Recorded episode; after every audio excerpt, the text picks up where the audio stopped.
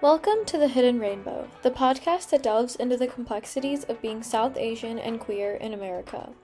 We're your hosts, Toad and Frog, and in each episode, we will be exploring the unique experiences, struggles, and triumphs of South Asian Americans in the LGBTQ community.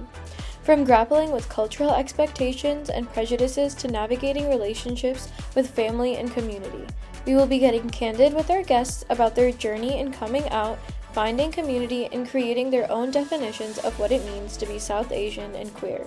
So, whether you're South Asian, LGBTQ, an ally, or just curious, we invite you to join us on this journey of self discovery and acceptance. Let's start the hidden rainbow together. All right, so starting off, let's introduce our guests.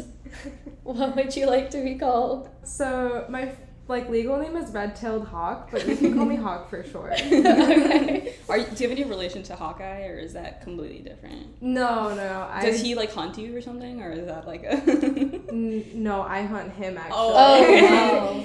This is a parallel universe. Yeah. New then, Marvel villain. Ooh, this is the like first like Marvel thing I would be associated with because I've seen like maybe one Marvel movie. I know I get that. I feel like our friends like love it. I'm like Spider Man. so besides ScarJo, there's another Asian in the house. A hawk. Except you're a villain. yeah, you can Call me Bird. Bird? Yeah. Okay, so Bird and Hawk. Yeah. okay, I love that. Okay. And then we're Frog and Toad. we're gonna be Frog and Toad just because like it's so iconic. Like, because I think the creator himself also said like they're supposed to be a couple, and I'm like that's oh. hard. Wait, that makes it so much more wholesome. yeah, exactly. Like queer icons. Wait, which one of you is Frog? Which one of you I'm Frog because frog. and I'm Toad. Because of T? T yeah, for Toad. T for Toad. I feel like Toad is also taller. So. Really? Yeah, because toads are like elongated. and you, frogs are water, right? Yeah. I swim. Yeah. we both swim. Oh, it's true. Actually, we all sing. all swim. We're all really good at singing.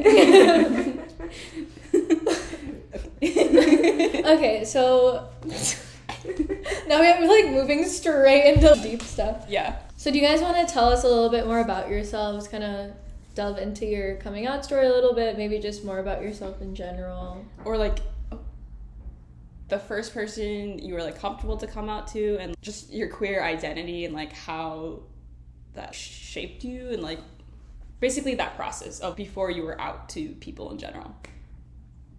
Hmm.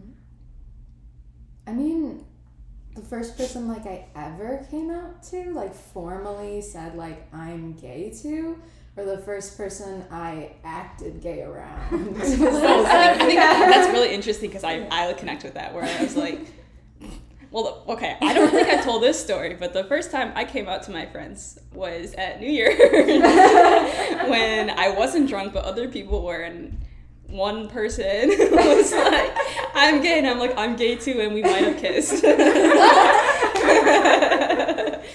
but that was, and then I think after that, I just like fell into my queer identity. You said like acted gay. I feel like that's like my role in the group is like I hate men. Okay, not that I hate men, but maybe I just don't vibe with them. I don't trust a man. and why should you? Exactly, exactly. Mm-hmm. So how about well, the thing is, is that like I've always kind of been like a massive fruit, and like I feel like it was very like normal to me. Like I never really felt ashamed of it, and I I knew I was attracted to girls before I knew that I could be attracted to men. I feel like my whole life was me like convincing myself that yes, you like this guy. He likes green. You like green.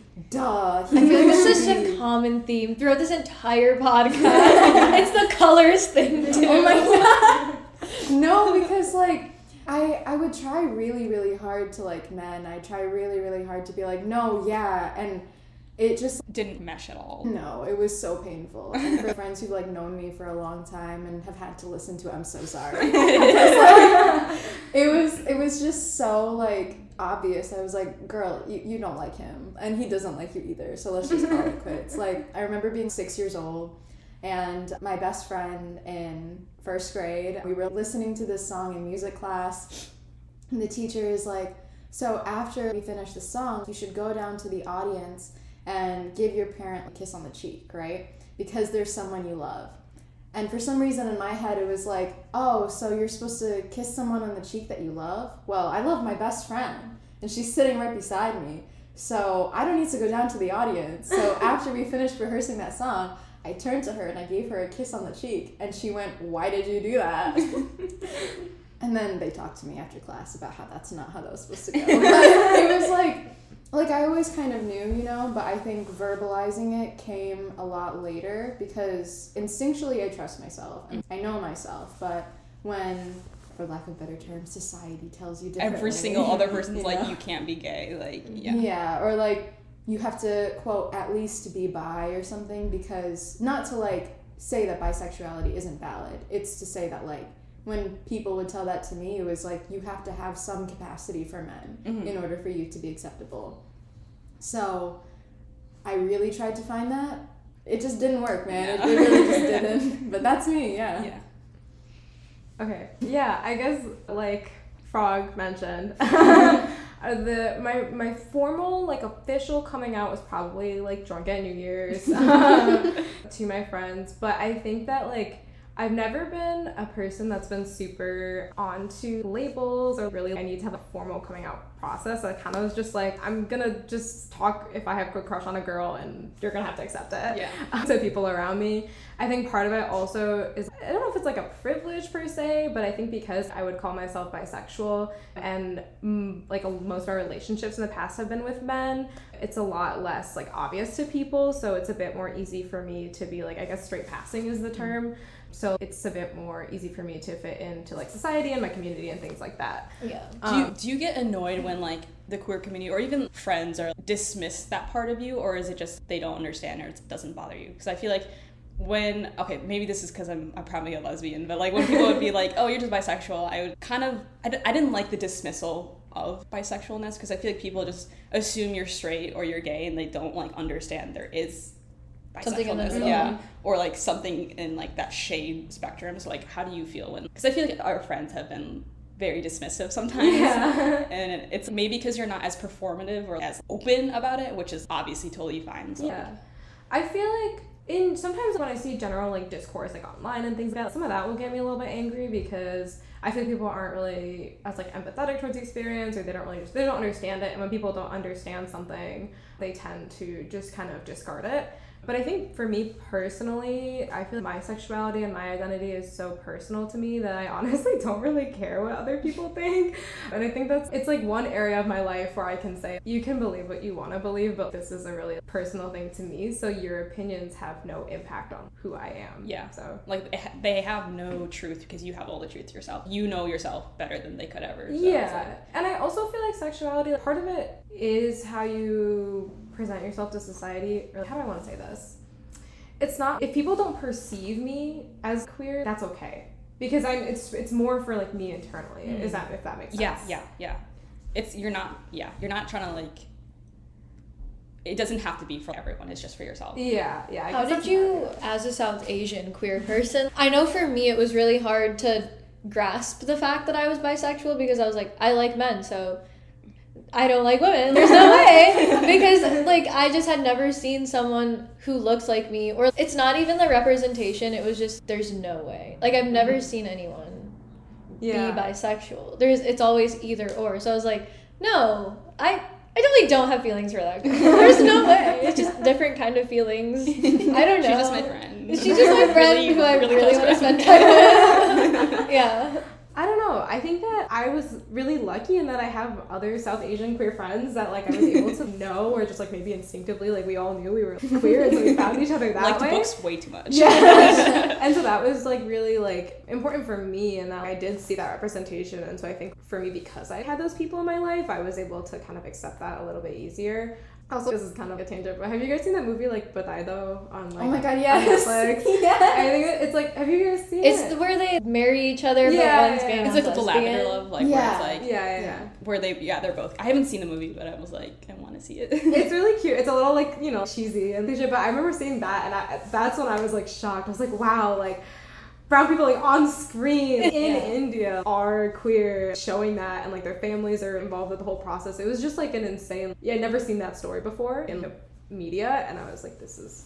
Yeah, because I think that actor Ayushman Garan, I'm not really sure how to say his last name, but he does a lot of movies like that where he Mhm. brings like he's done a plus size movie where like he brings like awareness to how people treat plus size people in India. He's done a movie about a transgender woman dating a transgender woman and he's done Badai mm-hmm. though. So I think he's a person that really needs to be talked about more because he 'Cause- brings awareness to a lot of issues that people don't even talk about. And I feel like in the past, the way that queerness was talked about in South Asian media, specifically in India, was so derogatory that it's mm-hmm. just, I feel like that feeds into a lot of minds of our family. Which it's like, I watch these old movies and they really could say that. Like in 2008. That's, Yeah. that's crazy. Yeah. So, I don't know.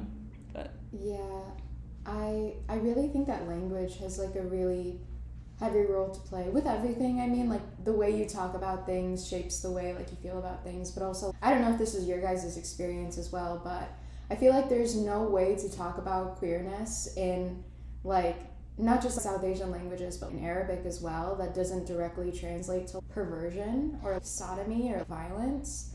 And it's, well, of course, you'd see this in a negative way because you can't talk about it without explicitly calling it bad every single time, you know? And so I think, I think that's why, like, a lot of people find gay, like, queerness, being LGBTQ, to be, like, very, like, Western thing. Because I feel English does have, like, a variety of translations for these terms, whereas I don't really know if like Urdu does. I don't really know if like Bangla does. I don't know if Arabic does. Or if they do, I definitely haven't heard them or like experienced that before. And I think that plays a heavy role into like not just why it's seen as bad, but why it's seen as a perversion. totally yeah. different thing, you know, like that. Mm-hmm. This happens in the West. This isn't like tradition or the way it's always been, mm-hmm. you know. But like historically, we've been gay as fuck. Since Yeah, literally. Literally, for so for like That's Indian our culture about how like the the West like that's how do I say this they like appropriated gayness too from India and from South Asian South Asia so it's just like it's so funny seeing that it's I understand their their concept that it's like a Western concept like where they're coming from but it's really really not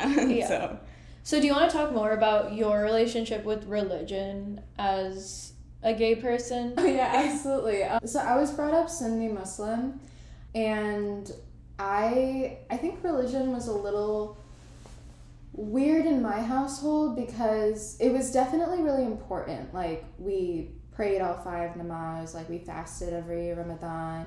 We lived really, really close to the local masjid, and like our families would be like very, very active in the community. Like no drugs, no alcohol, no boys, nothing like that. And for a while, it was very easy for me to fly under the radar because, like, no boys. I was like, okay, good. They make me nervous. I don't really want to do that, you know? And I was never really like the rebellious type. I, I, I had a lot of like very specific expectations of me to get married very young. And it, it was just something that all the women in my family did. So I really just like strived for that. And I was really just trying to like push towards that. I became a hijabi at one point and I, I, I do I did and do feel like Islam shaped me to be the person that I am. I find a lot of solace in it. It's nostalgic for me, but I also think a lot of Islamic values hold a lot of weight and hold a lot of truth. But it's really, really difficult because I've always known how conditional religious acceptance is and how conditional brown community is when you're gay in a very like Muslim society because the second they find out, they turn on you like that. And it's not just like a, oh, I, I don't really feel comfortable around you. It's like a full scale demonization. Like you become disgusting to them, you become like a perpetrator to them. And it's really sad because like you you spend so much of your time and your energy like being vulnerable with all these people, with all these young girls and you try really hard to establish a connection with them simply so that they won't reject you when you find out when they find out that one thing about you but it, it feels like without fail that's always how it turned out to be and eventually at one point in the middle of the pandemic when everyone was kind of separated from everyone anyway and I had that time to think, as we all did, because you know what the fuck else were you supposed to do during the pandemic.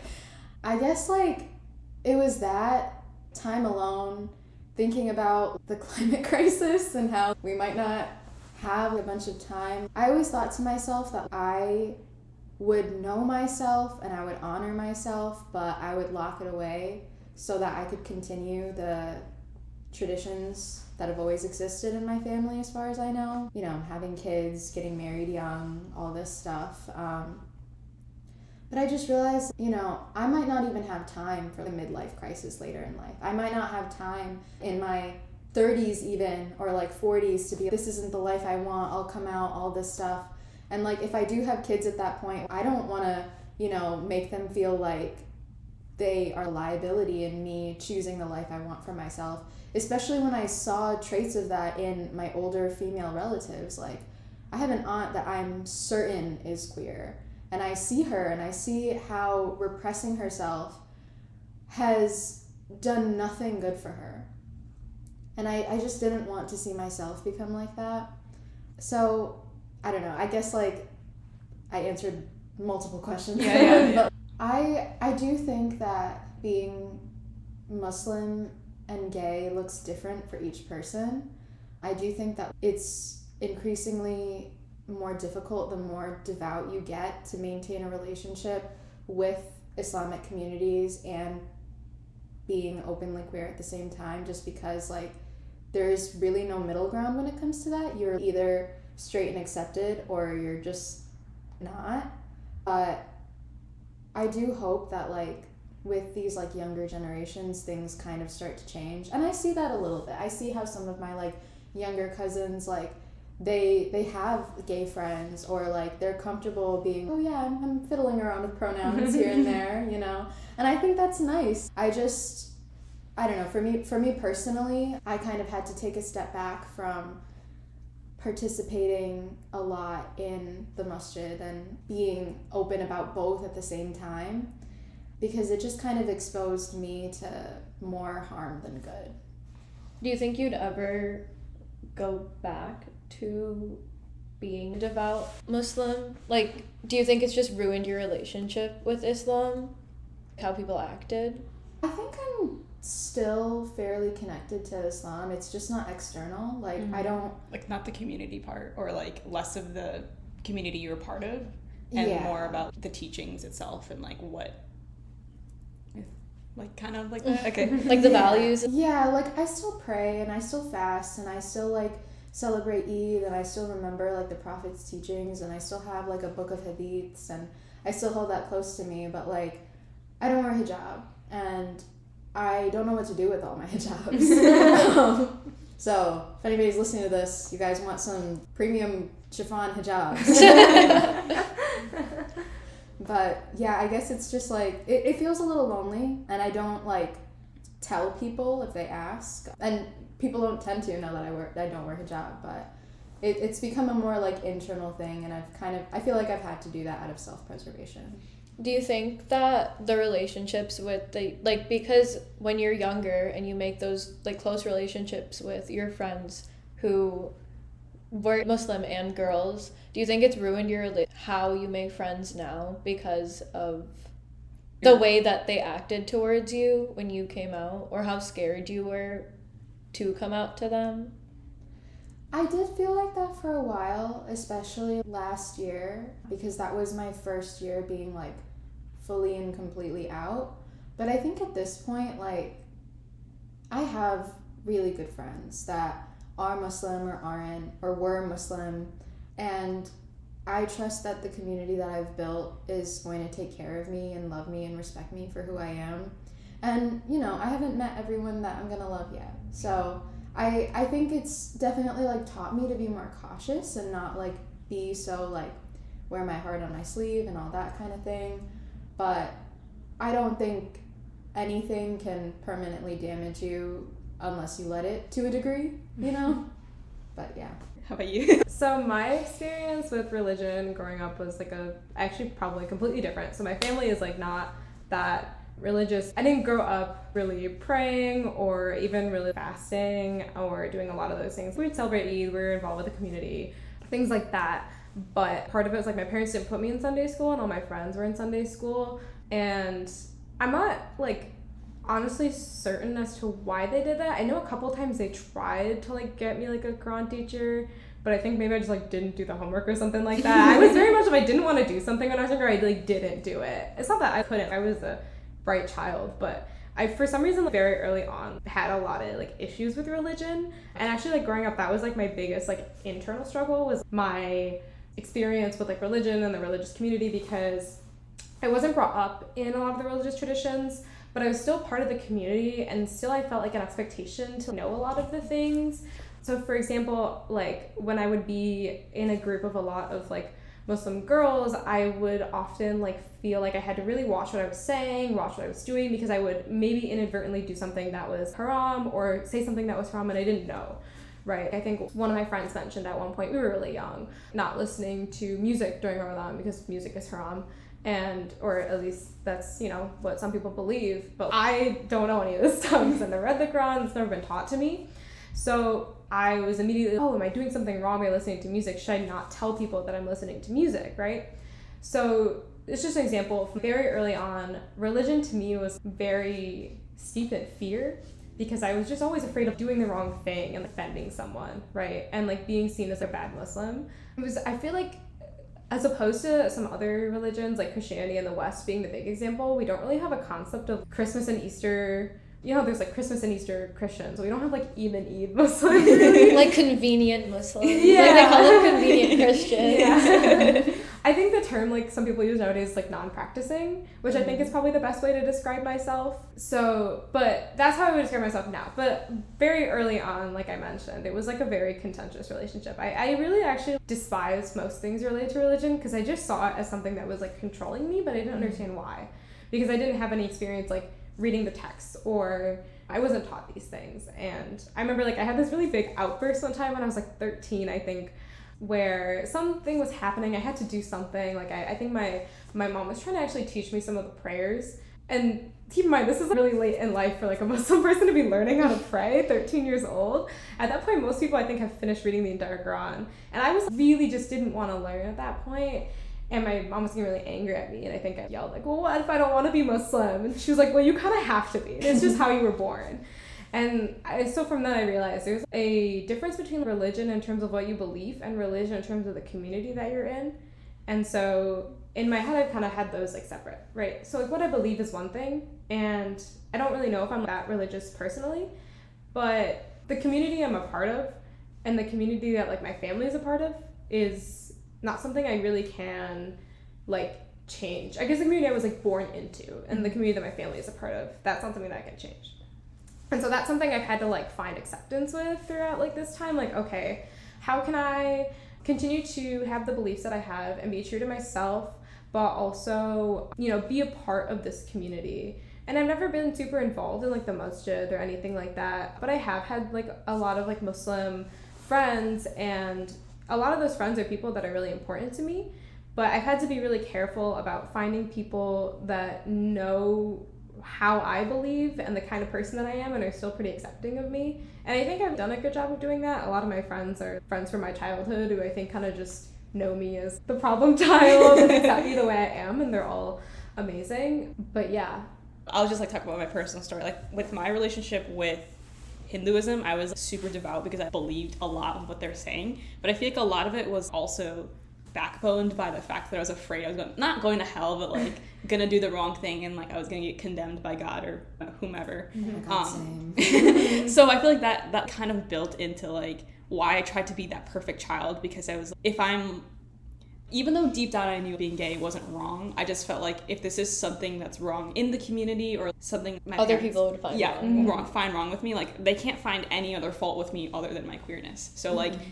I, I always felt like I was trying like, to prove something. trying to prove something or doing like way too much. So like when you realized you were queer did you with your relationship with islam were you like oh this is another thing they're just gonna get mad at me about or i'm doing incorrectly or this is just another way i'm a problem child or how did you, how did you navigate that? Or was like because your relationship with islam was not as super deep? Yeah i think internally it wasn't as much of a struggle. Because okay. i wasn't i didn't hold a lot of these like islamic beliefs that may have condemned being queer, like I didn't hold those internally. So I was able to like, accept myself as being queer. But I think the issue was okay, here's another thing that my community is not gonna like about me. And so I think that's a struggle that I continue to experience to this day. Mhm. And I think like that's a lot of the things because I'm still not out to my family. I'm still involved in a lot of the community, I guess, like go to events and things like that. And so not only is it about queerness, but just about me in general. Like, and I think that it's shaped a lot of how I live my life, which in some bad ways. I think that like I tend to lie a lot. and a lot of times I'm no, self- no, not you. I'm talking about myself. but it's like it's out of self preservation. Yes, right? exactly, So you, exactly. I know you guys understand, but because of that, I'm so used to it, and it sometimes trickles to other parts of my life in a negative way that I'm trying to like avoid, and so it's like definitely a struggle because like it's it's difficult to both I guess like be true to yourself, but then also I think my biggest worry is I don't want things to reflect poorly on my family Mhm. because my family for you know who they are have are amazing and they raised me and I'm thankful that I have a great family that's very loving and I don't want to do things that will make them socially like face social ostracized. repercussions. Like isolated, yeah. I don't really care about myself in that regard because I'm like I'll be fine. Yeah. But it's more about them. So I think that's like the biggest struggle that I've been working through currently. Mm. Do you think there's any way that you could come out to your family and not have to come out to the society or the community? Like just that your family would know? Because I know that that was a huge thing for me too. Was I was like, I don't want them to be ostracized, but then I was mm-hmm. like, we don't have to tell anybody. Like that nobody has to know, you know. Yeah. Especially because being bi, I feel like we have the privilege of I have a boyfriend and all of mm-hmm. my like family family friends have met him. So they're they have no idea that I'm queer and I don't think they'll ever find out unless I break up with him and start dating a woman and eventually get married to her to or they're invited to the wedding and they're like oh but yeah so Yeah, I think I've like had that perspective where I'm like, I'll cross that bridge when I get to it. Yeah. Because the thing is like with like a Muslim family, like I can't even like have a boyfriend. Like I had a boyfriend, multiple boyfriends. My parents don't know anything about that, right? So it's having a relationship with a man. is, know. like Yeah. ostracized, like having a relationship with a woman is like a whole nother. Oh like, yeah. Yeah. Yeah. So Exactly. yeah, my I, yeah, I had that same. So when I identified as bi, I had the same thing. Where I'm like, if I marry a woman, I'm gonna come out to and then I realize I'm like probably not bi. So I'm like, this is gonna. The way it came out was not the way I wanted to come out, but I think like after that experience, that I kind of reflected that like it was gonna come out eventually, and there's no. This just helped me realize even more that I cannot be with a man, or like Mhm. Maybe there's a 0.1% chance, but they would have to be the most perfect man. I don't even know. I don't even know. But it just like really solidified like my I- identity as like a lesbian woman. mm, And as it's still super scary because like it we haven't touched that subject like and it's things are still kind of like awkward with my parents yeah because of other things but it's just like i feel like the root the root of it is like the secrets and the lies is like they can't understand that i had to lie to them out of self-preservation. Like they're like you should have trusted us. How, how could you tell your friends before? Like blah blah blah blah. And i'm like this reaction is the reason i didn't tell you. Like do you understand? So yeah. This is a weird question, but I was think I've been thinking about it since, you know, we decided that you guys are like we're going to be invited. How does the Muslim community view like here at least view the Hindu community? Because I know that in my community or like society of Hindus, I know there's a huge rift between Muslims and Hindus and it's just this huge issue where they're like they just hate Islam and it's Mhm. just so weird. I want to know like what it's like from the other side. I mean, I'm gonna be honest. I don't know if I've like ever heard anyone talk about Hinduism. to be honest, I think that like some of my parents will sometimes like. I mean, how do I say this? When when you're in the West. So okay, between like with our generation, obviously like I don't really think anyone really cares that much. Like Yeah, definitely in To our honest, generation. I don't think anyone, I've, if I've ever heard someone like of our generation like talk negatively about Hinduism, I think it would be like really weird and they would probably ostracized from like our community. But in terms of like how I think my parents' generation feels, so one part of it is being in the West, like being in the U.S. and being South Asian. Being Muslim is like kind of I guess more of a minority. I think because more commonly South Asian people in the U.S. are Hindu, so you kind of have to find yourself identifying with a lot more Hindu media or people being represented that are Hindu, and you kind of identify yourself with them even though you are Muslim, if that makes sense. Yeah, like you're grouped as South Asian, even though there's so many different like pockets of being right. South Asian. Yeah. Right. Yeah. So I think because of that, there tends to be a little bit less of a rift, at least that I've seen. And I think that maybe my experience is a little bit different coming from my family because my family is like a bit more accepting of like all like kinds of people and all religions and things like that. So yeah, I haven't really noticed anything other than just like a I don't know, I think sometimes my mom is like a little bit like ah, that's different and weird. but like that's the extent of it, I guess. Yeah, I, I definitely agree that there's like a generational difference because we're like kids of immigrants and because like like being non-white in the US like it's not just like a oh you struggle for like media representation which is like its own struggle it's also like like you it's human nature when you're like in an area that's predominantly white to want to find people who you can align yourself with. And like even if they are like different from you like you'll overlook certain things for the common struggle. You know what Yeah. i'm saying? So it's like brown is brown basically. Exactly, Like, exactly. you know, like and it's like there are nuances in certain ways that like like we will pick up on right? We don't all speak the same language here. We're not all like the same religion so on and so forth. I feel like younger people they want so much more to just have a more unified front especially as conservative white supremacist movements have been riled up. And i'm not just to say like because of donald trump. I honestly think this started a lot earlier and just Yeah. like has waves that come and go and i just think that we're just ever more aware of it because it's being documented and put in our faces all the time so I definitely think that the younger generation is coming together. I, and I think it's I think it's well intentioned, but I also understand where our parents are coming from because those rifts are rifts because of hundreds of years of history, you know?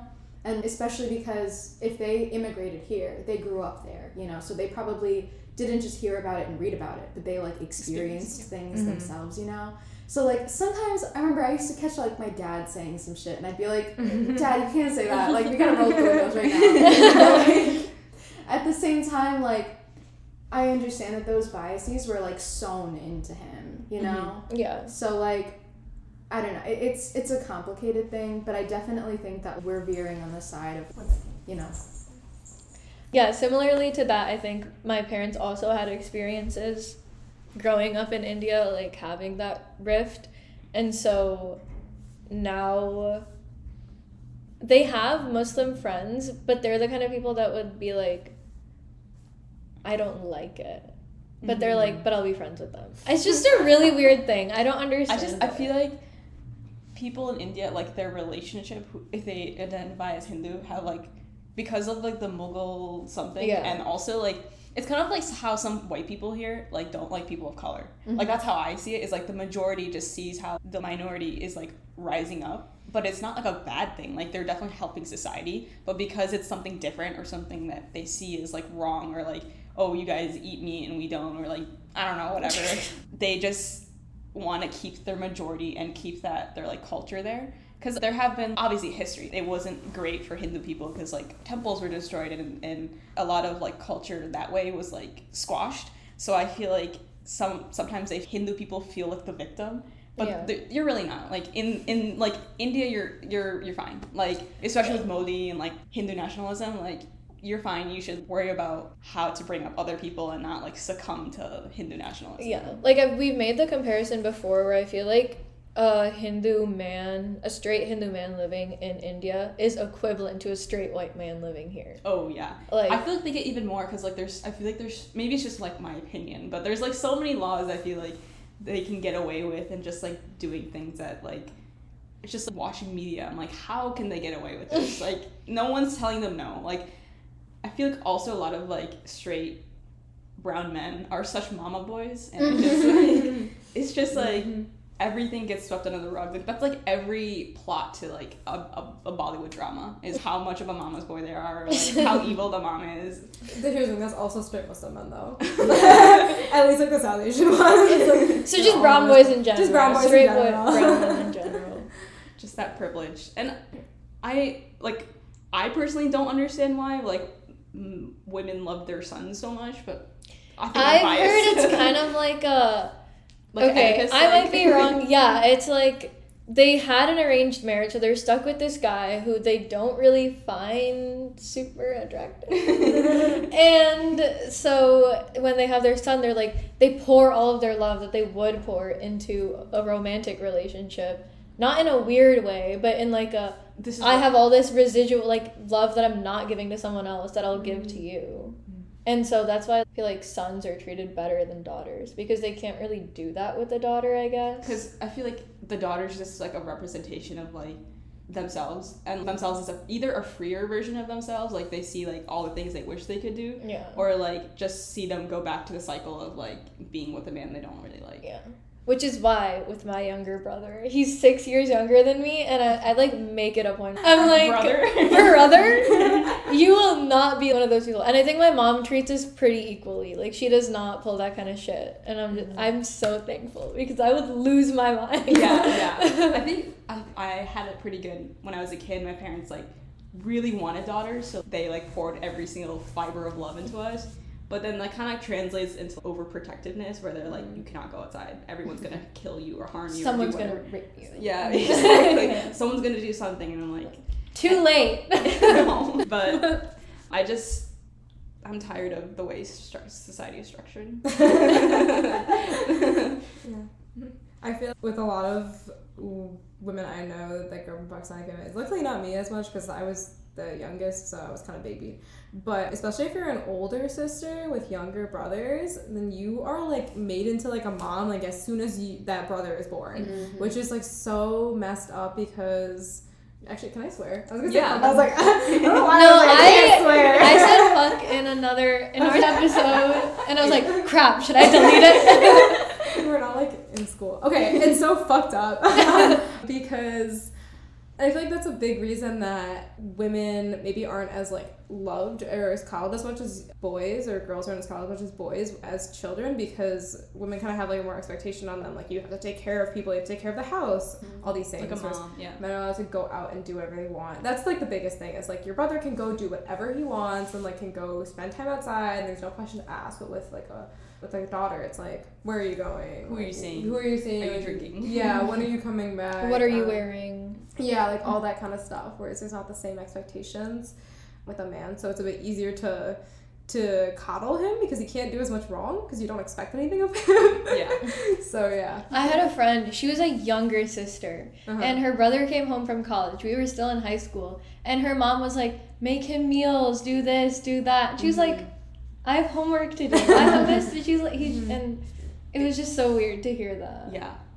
It's just like I feel like a lot of South Asian men are just given a platter and like they they do like like a so like okay what am I trying to say like I feel like in in American society yes like they do face some struggles but when they come home they're like treated as like the prince and like there's so much that is given to them and is like there's so like you said so much like less expectations of them Mm-hmm. and it's just like watching from the outside is really frustrating because it's we're basically the same. All you have is a penis. I'm just like we're still and i feel like that kind of plays into like my queer identity a little bit because like i wouldn't say i'm the most feminine woman. Like i did martial arts as a kid. Like i can i'm like fine. But like seeing the way that men are able to just go out and like the way that even my parents would be have said like if you're a guy i don't think you'd have done this. Like treated you so with so much precaution so i just Yeah. I think it's just frustrating. I think I found myself growing up being like really upset, like especially being a swimmer. I was like super muscular. I was really toned. I was like really strong as a child to where like I beat all the guys in my class in an arm wrestling contest. but I like took pride in the fact that like that part of me was masculine because it made me so upset when girls would be like, "I'm so weak. I can't do this." I like it genuinely my blood used to boil. I was like, "Stop acting like that." Like stop acting like you're weak and helpless. Like we can do things. And I think this that like at least South Asian society perpetuates that girls need to be dainty and like Mm-hmm. Weak and small and mm-hmm. like not be Taken able care to of, yeah. other than like doing stuff in the house or Yeah. whatever. Yeah. I was just like, stop. Like I like I couldn't. I it's still making me mad to this day when people are like, oh my god, I'm so weak, and I'm like, You're not though. You're so mentally tough. No, yeah, I get that completely because I, I, I remember like always being told growing up that like I had so much like wasted potential because like I I've always had a very like feminine disposition about me like I I, I'm cute. I'm not gonna lie. I've been cute. Like since the womb, I've been cute. And I'm also extremely light skinned which is something that I got from my mom and something that was highly praised about me, not just as like a colorist and classist thing, but also as like a mark of like femininity. But I liked playing outside and I liked running around the neighborhood. I liked biking. I liked getting lost all the time, mm-hmm. like playing in the mud and like all this stuff. And whenever my skin would darken every summer, my parents would say a lot of things to me, and my family members would too that basically just translated to me like wasting my femininity. So I internalized a lot of the like, I need to be more demure, I need to be more dainty, I need to be more like whatever. And when I tell you that shit like ate me alive for so long, it was because it was just so opposite to how I felt about myself and so opposite to how I knew myself to be. And it wasn't until I was literally almost like 18 or something, nearing the end of high school, that I read something that was nature doesn't need to teach you how to run its course. Like, and it was this whole poem about how if you have to tell someone to do things a number of times, it must be the opposite of their course. You are not being taught how to be demure, you're being forced into that role. Like, this isn't like knowledge that you're gaining that's supportive to you, you're being suppressed.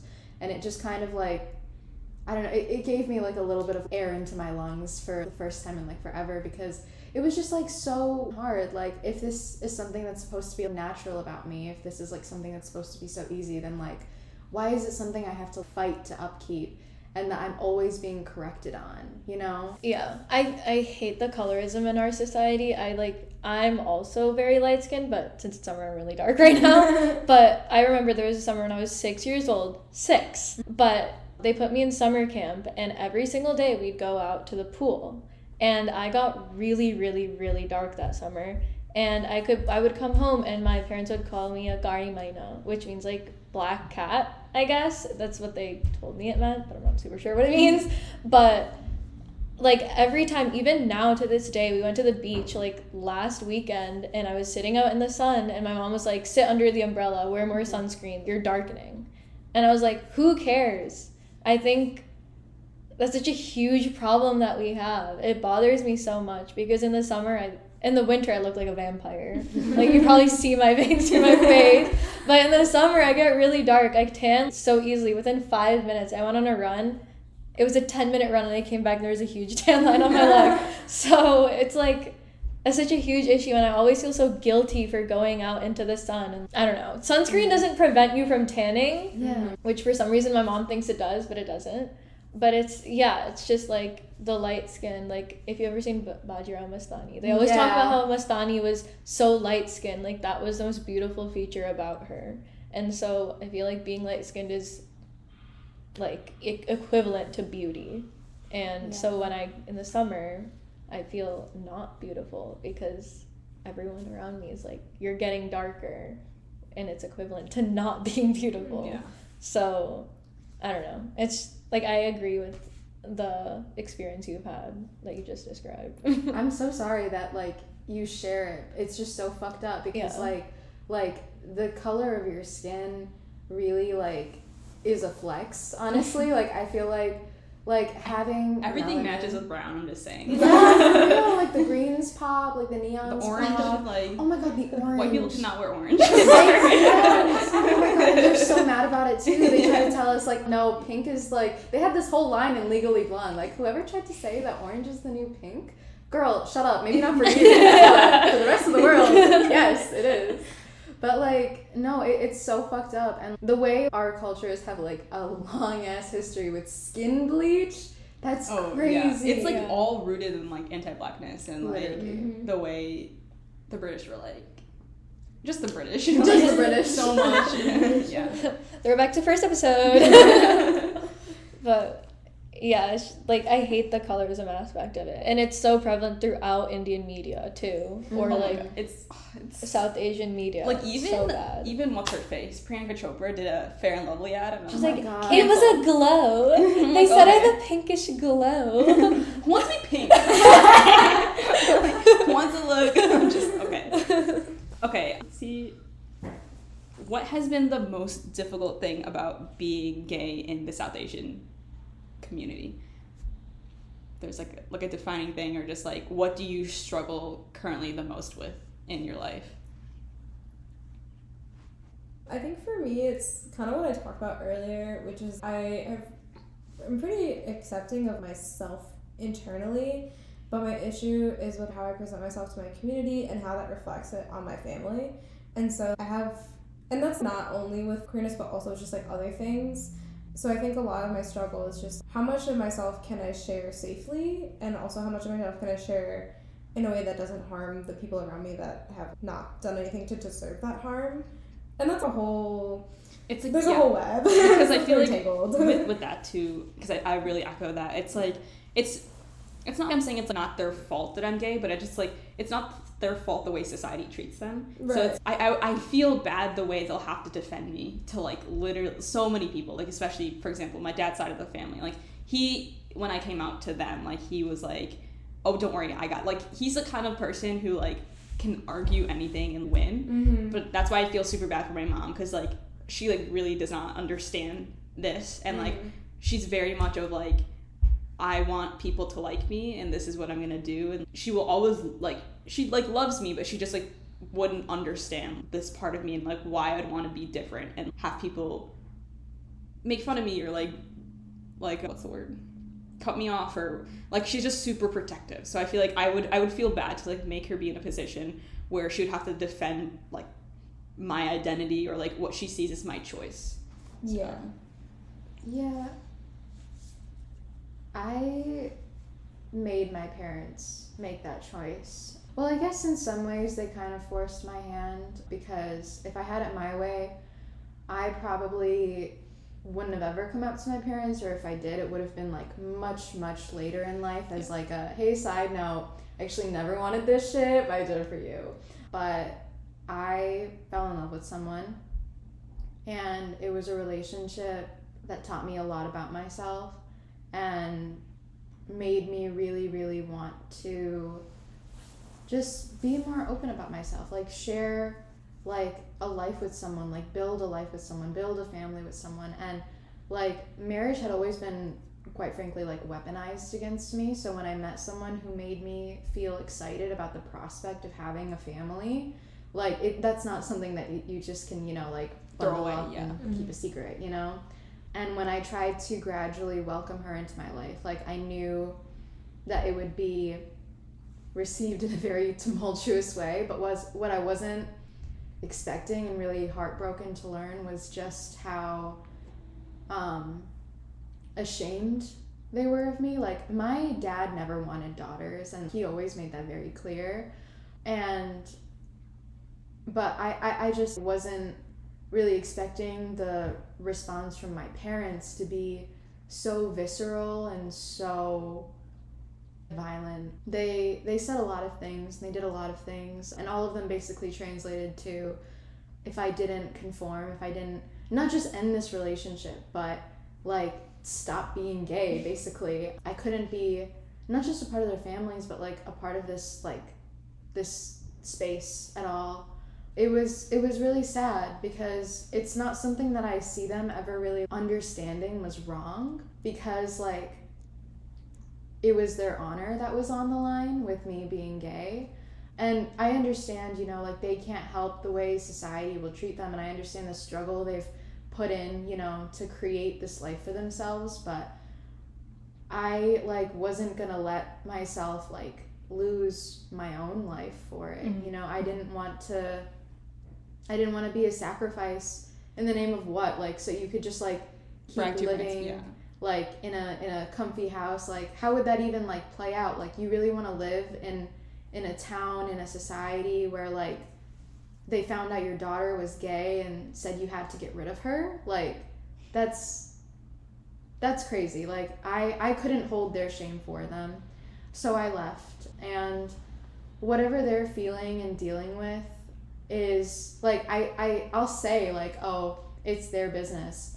And it hurts me you know like i i worry about them and i i wonder if they're doing okay. I don't know like what they're telling people or anything like that but the perception of society weighed against my sanity and my safety and my livelihood the life that i had in front of me. I did not have a will to live for a really long time because i did not want the future that was laid out in front of me and when I finally was developing that for myself, to be told so bluntly, like with no room to interpret in any other way, like, that's just not something you're allowed. That's just not something that we'll have. That wasn't something that I could accept. So, I, I don't know. If anyone's listening and if anyone is feeling the same way, if anyone has the same experiences, you're not a villain for choosing to live your life. And I know that's a very, like, like coming of age like white girl Mm-hmm. like indie movie story you know but like like choose yourself blah blah blah but like honestly you can build family you can choose friends that will become family to you you can build yourself up from wherever you are now and you're not a bad person for not being in contact with your parents or for not doing what they want you to do especially not if it means suppressing key aspects of yourself. Like that suppression will drive you crazy and, and, and i'd rather just not live in resentment. Like i can forgive them for the hurt in a few years from now probably. Who's to say like when i'll have processed that? But i know that that's a possibility for me to work through it and forgive them. I can do that. But I mean, I can't do that if I never, you know, make it to that year. You know, I, I can't do that if I'm simmering in the resentment for what I had to give up, what I had lost, you know, and I'd just rather do things on my own timeline for once. Thank you for sharing that. I was yeah, I think that would really help people if someone were to listen to it and have a similar story because I feel like a lot in this podcast we talked about the societal perception and how we don't want to ostracize our family and things like that and I feel like the choices you've made, not even like I feel like the choices you were forced to make were very brave and you're obviously an amazing person who's gone through a lot more than a normal person should have to. So, thank you. Thank Um, are you still with the person that you were dating at that point? Yeah, Okay. yeah. We're we're still together. I love her very much. She has similar things with her family, so we kind of understand each other in that way. And I love her not just because like we like are similar in certain ways. I love her because we're very different in exactly the ways that we need to be to force growth out of each other. I've just never really like thought that I could depend on someone in this way before. Like I know how to ask for help. I know how to be vulnerable, but to like start a life with someone means to like rely on them, you know, lean on them quite heavily. And she lets me do that. And not just like like she lets me lean on her, but she also leans on me. And I think it creates a nice balance. We're like, you know, those like those triangle houses that are just made out of like two sticks, you know, that are like perfectly aligned. no, not the teepees, but like like like an A-line house, you know, like an A-frame house, you know, like just perfectly propped up like that, and it's just two like. Am I making sense? Yeah, you make sense. I get it. I'm, uh, something is not getting in my head. Think, But I'll believe you. I believe you. think two slabs of concrete, right? I right? believe and it. just put it together. You know the house that Toph made in Avatar, where she just like Oh, okay. Exactly. We're Toph's house. Yeah. Okay. It's oh. Toph's tent, Yes. slabs.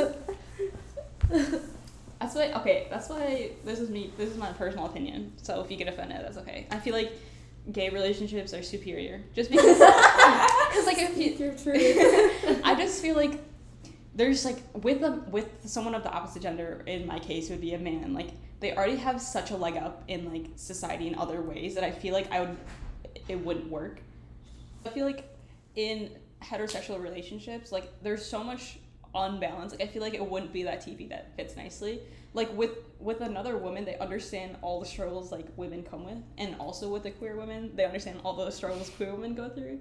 I just feel like and it's even better when you're in a relationship with a person of color who's a queer woman because like there's there's so much understanding that you don't have to explain yourself in anything and you don't have to teach someone what it means to be a woman. Because i feel like maybe it's just like my what my experience with men is like explain to them that misogyny exists or like i have to like keep defending that like okay like i don't have to shave my legs it's just a thing like blah blah blah like i feel like with a woman like I could just worry about like the relationship itself. I don't have to worry about like all this I'm not gonna say like trauma, but like all this like experience women have to go through just to like have a place in the world. Yeah, I remember I used to say like I hate all men because of experiences I've gone through as a woman, and my boyfriend would be like, "Stop! Like, why are you saying that? Like, I'm a man."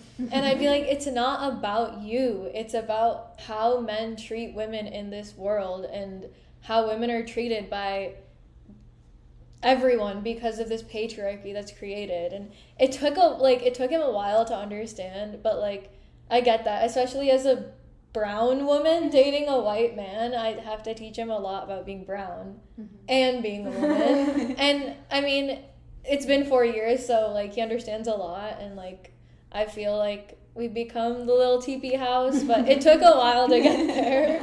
I didn't mean to like shit on your No, no, you didn't.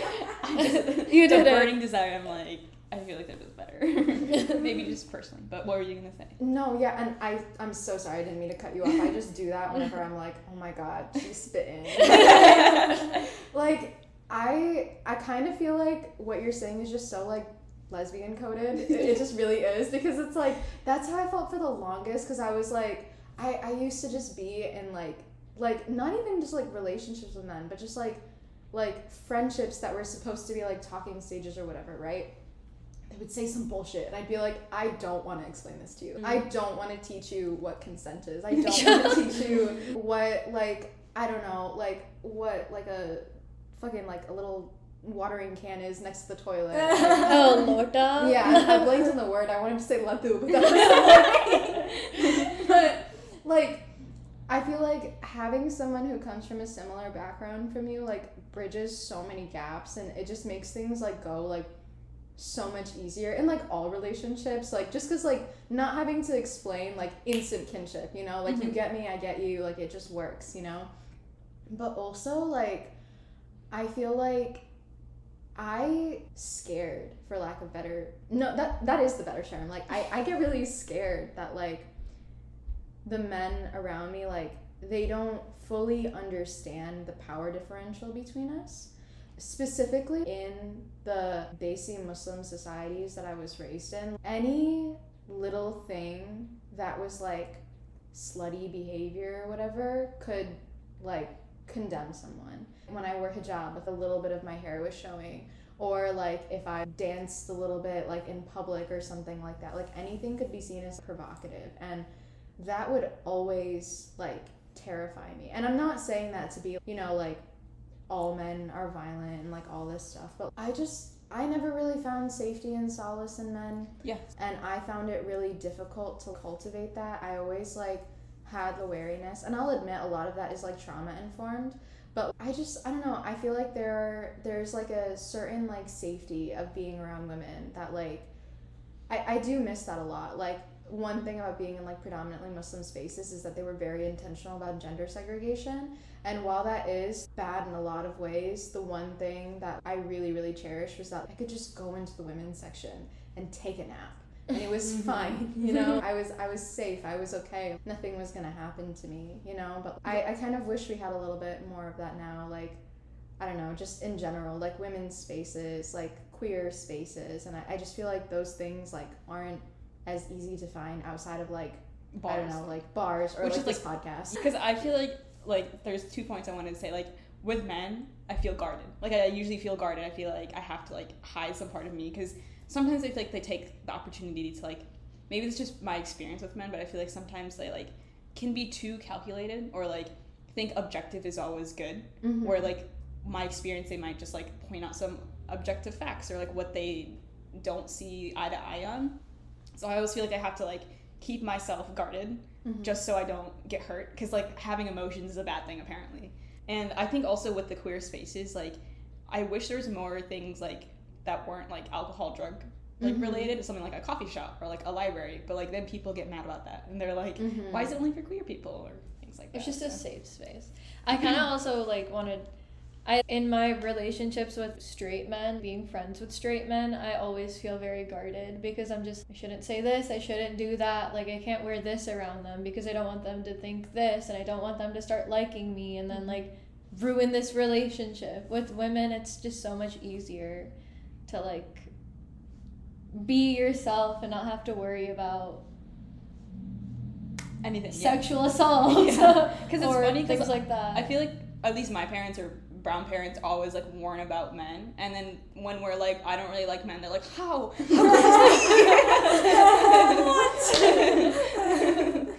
so You weren't supposed to not like them. You were only supposed to mistrust them. You Yeah, took you're it only so supposed to be far. afraid of them so they could like manipulate and control You're you not supposed to talk to them until you're like the right age, and then you gotta get married to one. immediately. no boys until I say so. Oh my god, I remember my mom was always so baffled. She was like, You never spoke to like any guys ever. How are you supposed to get married? And I was like, Girl, you told me this. Like, this was the point, right? I was like, when did it come from? Like, you don't have boys in your life, right? To oh, what about marriage? I'm like, when did when did this happen? When was I supposed to make that switch in? No, it was crazy. I had like like it was like every guy was supposed to be like like in in our community, like in our cultural community, every dude that was like three to like ten years older than me was supposed to be a potential husband. It was crazy. Like I I was like fifteen. I remember I went to this dude's high school graduation party. And I just finished my freshman year in high school. And she was, keep your eye out on that one. He's a good one. And I was like, why would that? I? My mother to me about him. Marriage was no fucking joke, and it was the the pressure escalated each year, and it was this weird balance of like you have to present yourself in a very specific way, so you're attractive but modest, and responsible and caring, but also youthful and free, and like, Yeah. you know, There's just so much that women have to like look Perform and, like. like, yeah. yeah. And like this that's why pick me girls exist. Oh my god, yeah. Like I can't even be mad about pick me girls because it's like people are you created this monster.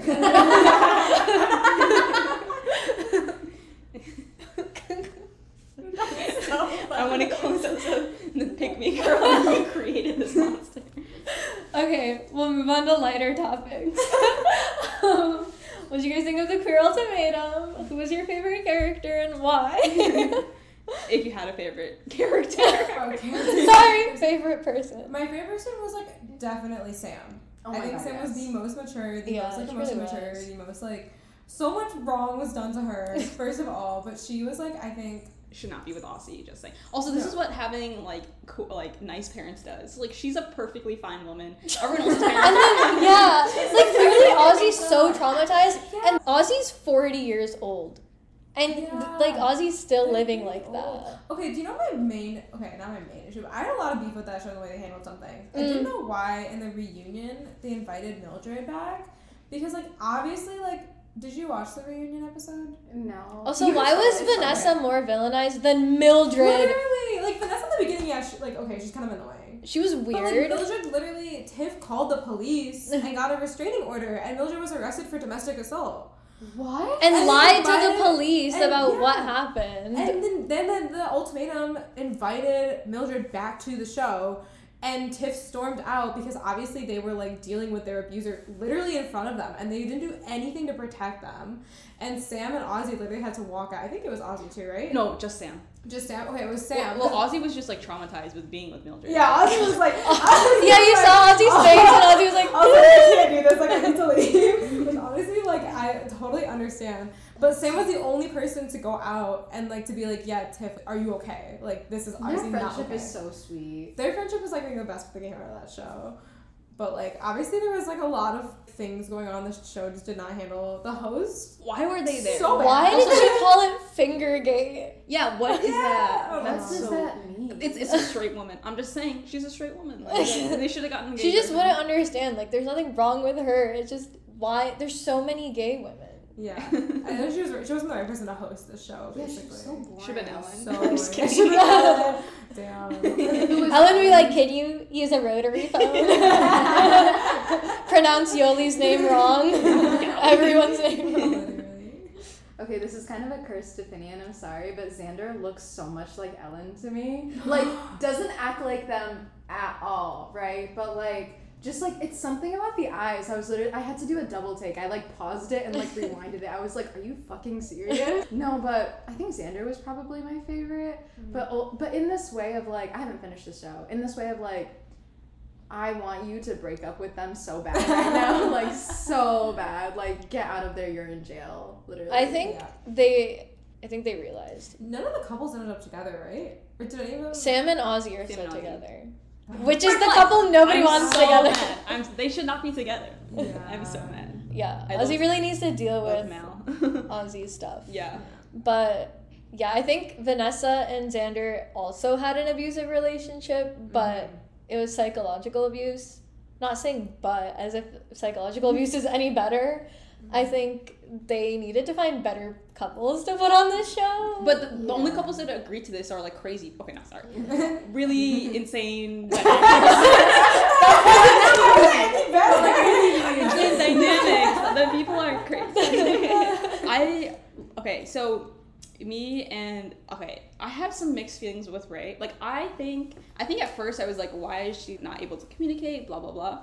But I also realized I think that's how she was raised. Like, and also the way that Lexi was just bulldozing through things. I think mm. that's kind of that should be a red flag. I, of, like, I don't like Lexi. I think everyone was like, oh, Lexi's so great. She caught on to Vanessa's bullshit. But I was like, she's also really overbearing. Yeah. Oh yeah. and she still let that like finger I'm finger gate in air quotes like let her let that affect her in the reunion like she could not let that go and I feel like Rae felt so bad about that Yeah. I don't know I feel like she was just holding that over her but Yeah, and she's like, I have to tell my grandpa about it. I was like, why are you telling your grandpa about sex? You also went on the reality show. Yeah. like you knew people in your life were gonna see about it. I totally agree. I feel like when the first few episodes when Lexi clocked on to Vanessa, I was like, okay, like I her, like I feel like she's figured this thing out. But then as the show went on, like the way she was treating Rae was like so, Also, she like, was so obsessed with Vanessa. Like Yeah. something I think she was was just, just like- so weird. I think she was mad that she got duped by Vanessa and she was just like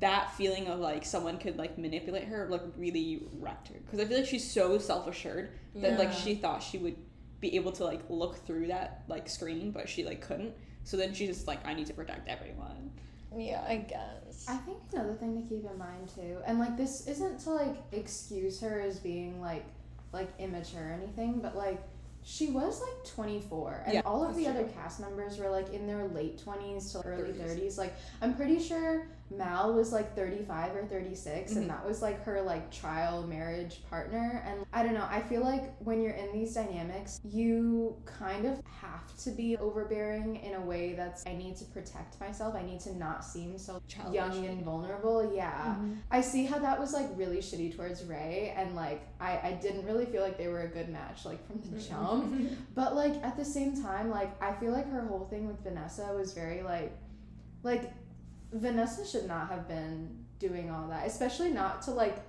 someone in their early twenties. Like that's that's really weird. Like Yeah. girl, like Vanessa really reminded me of the girls in Bollywood movies that are the cool girl that the guy falls in love with, and like she does all this like. She's just such a character. Oh my gosh, She's not like a person. Like the thing she was doing, like, really reminded me of a character from like a Bollywood movie, rather than like a real person yeah, like the girls that are like so fun and outgoing, and they forget about like all their life responsibilities, and like Mhm. they don't have any real problems in life, and that's why they're so free and outgoing. Like yeah when she was like. Watch me dance, and then she did this weird thing in front of Lex. like whoa I was like, oh, you created this monster.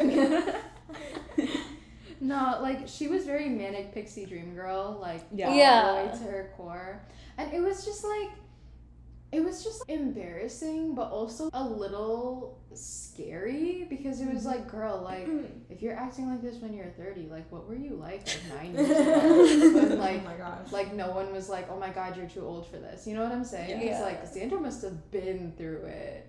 Like this is wild. This is so so wild. I think the biggest red flag moment though for me was like when Xander was like, "Oh, so if I have this child, would that be your child too?" Like Oh yeah, that was so weird. I felt bad because I'm like Vanessa must have been like, "If you have that child and it's not my egg, it's your child, it's not mine." I'm like, I don't know. That just gave me. Why the- are you married then? Yeah. Like, what's the point of that? I think Vanessa like that. I think her her whole vibe in the beginning was, oh, like I don't want to lose Xander, but I also want to be able to just like go out and have fun and like be with who I want. And I'm like, I don't really know if like that's possible because you know what Xander wants. Yeah. Mm-hmm. Xander wants to be married and have kids and have a family, and like obviously doesn't want to lose you either.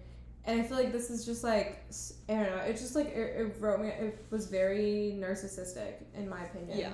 And the way that Vanessa thought Xander could not get anyone else, that was like yeah, that was that was my like the- I was like, okay. Xander is a lot better looking than you.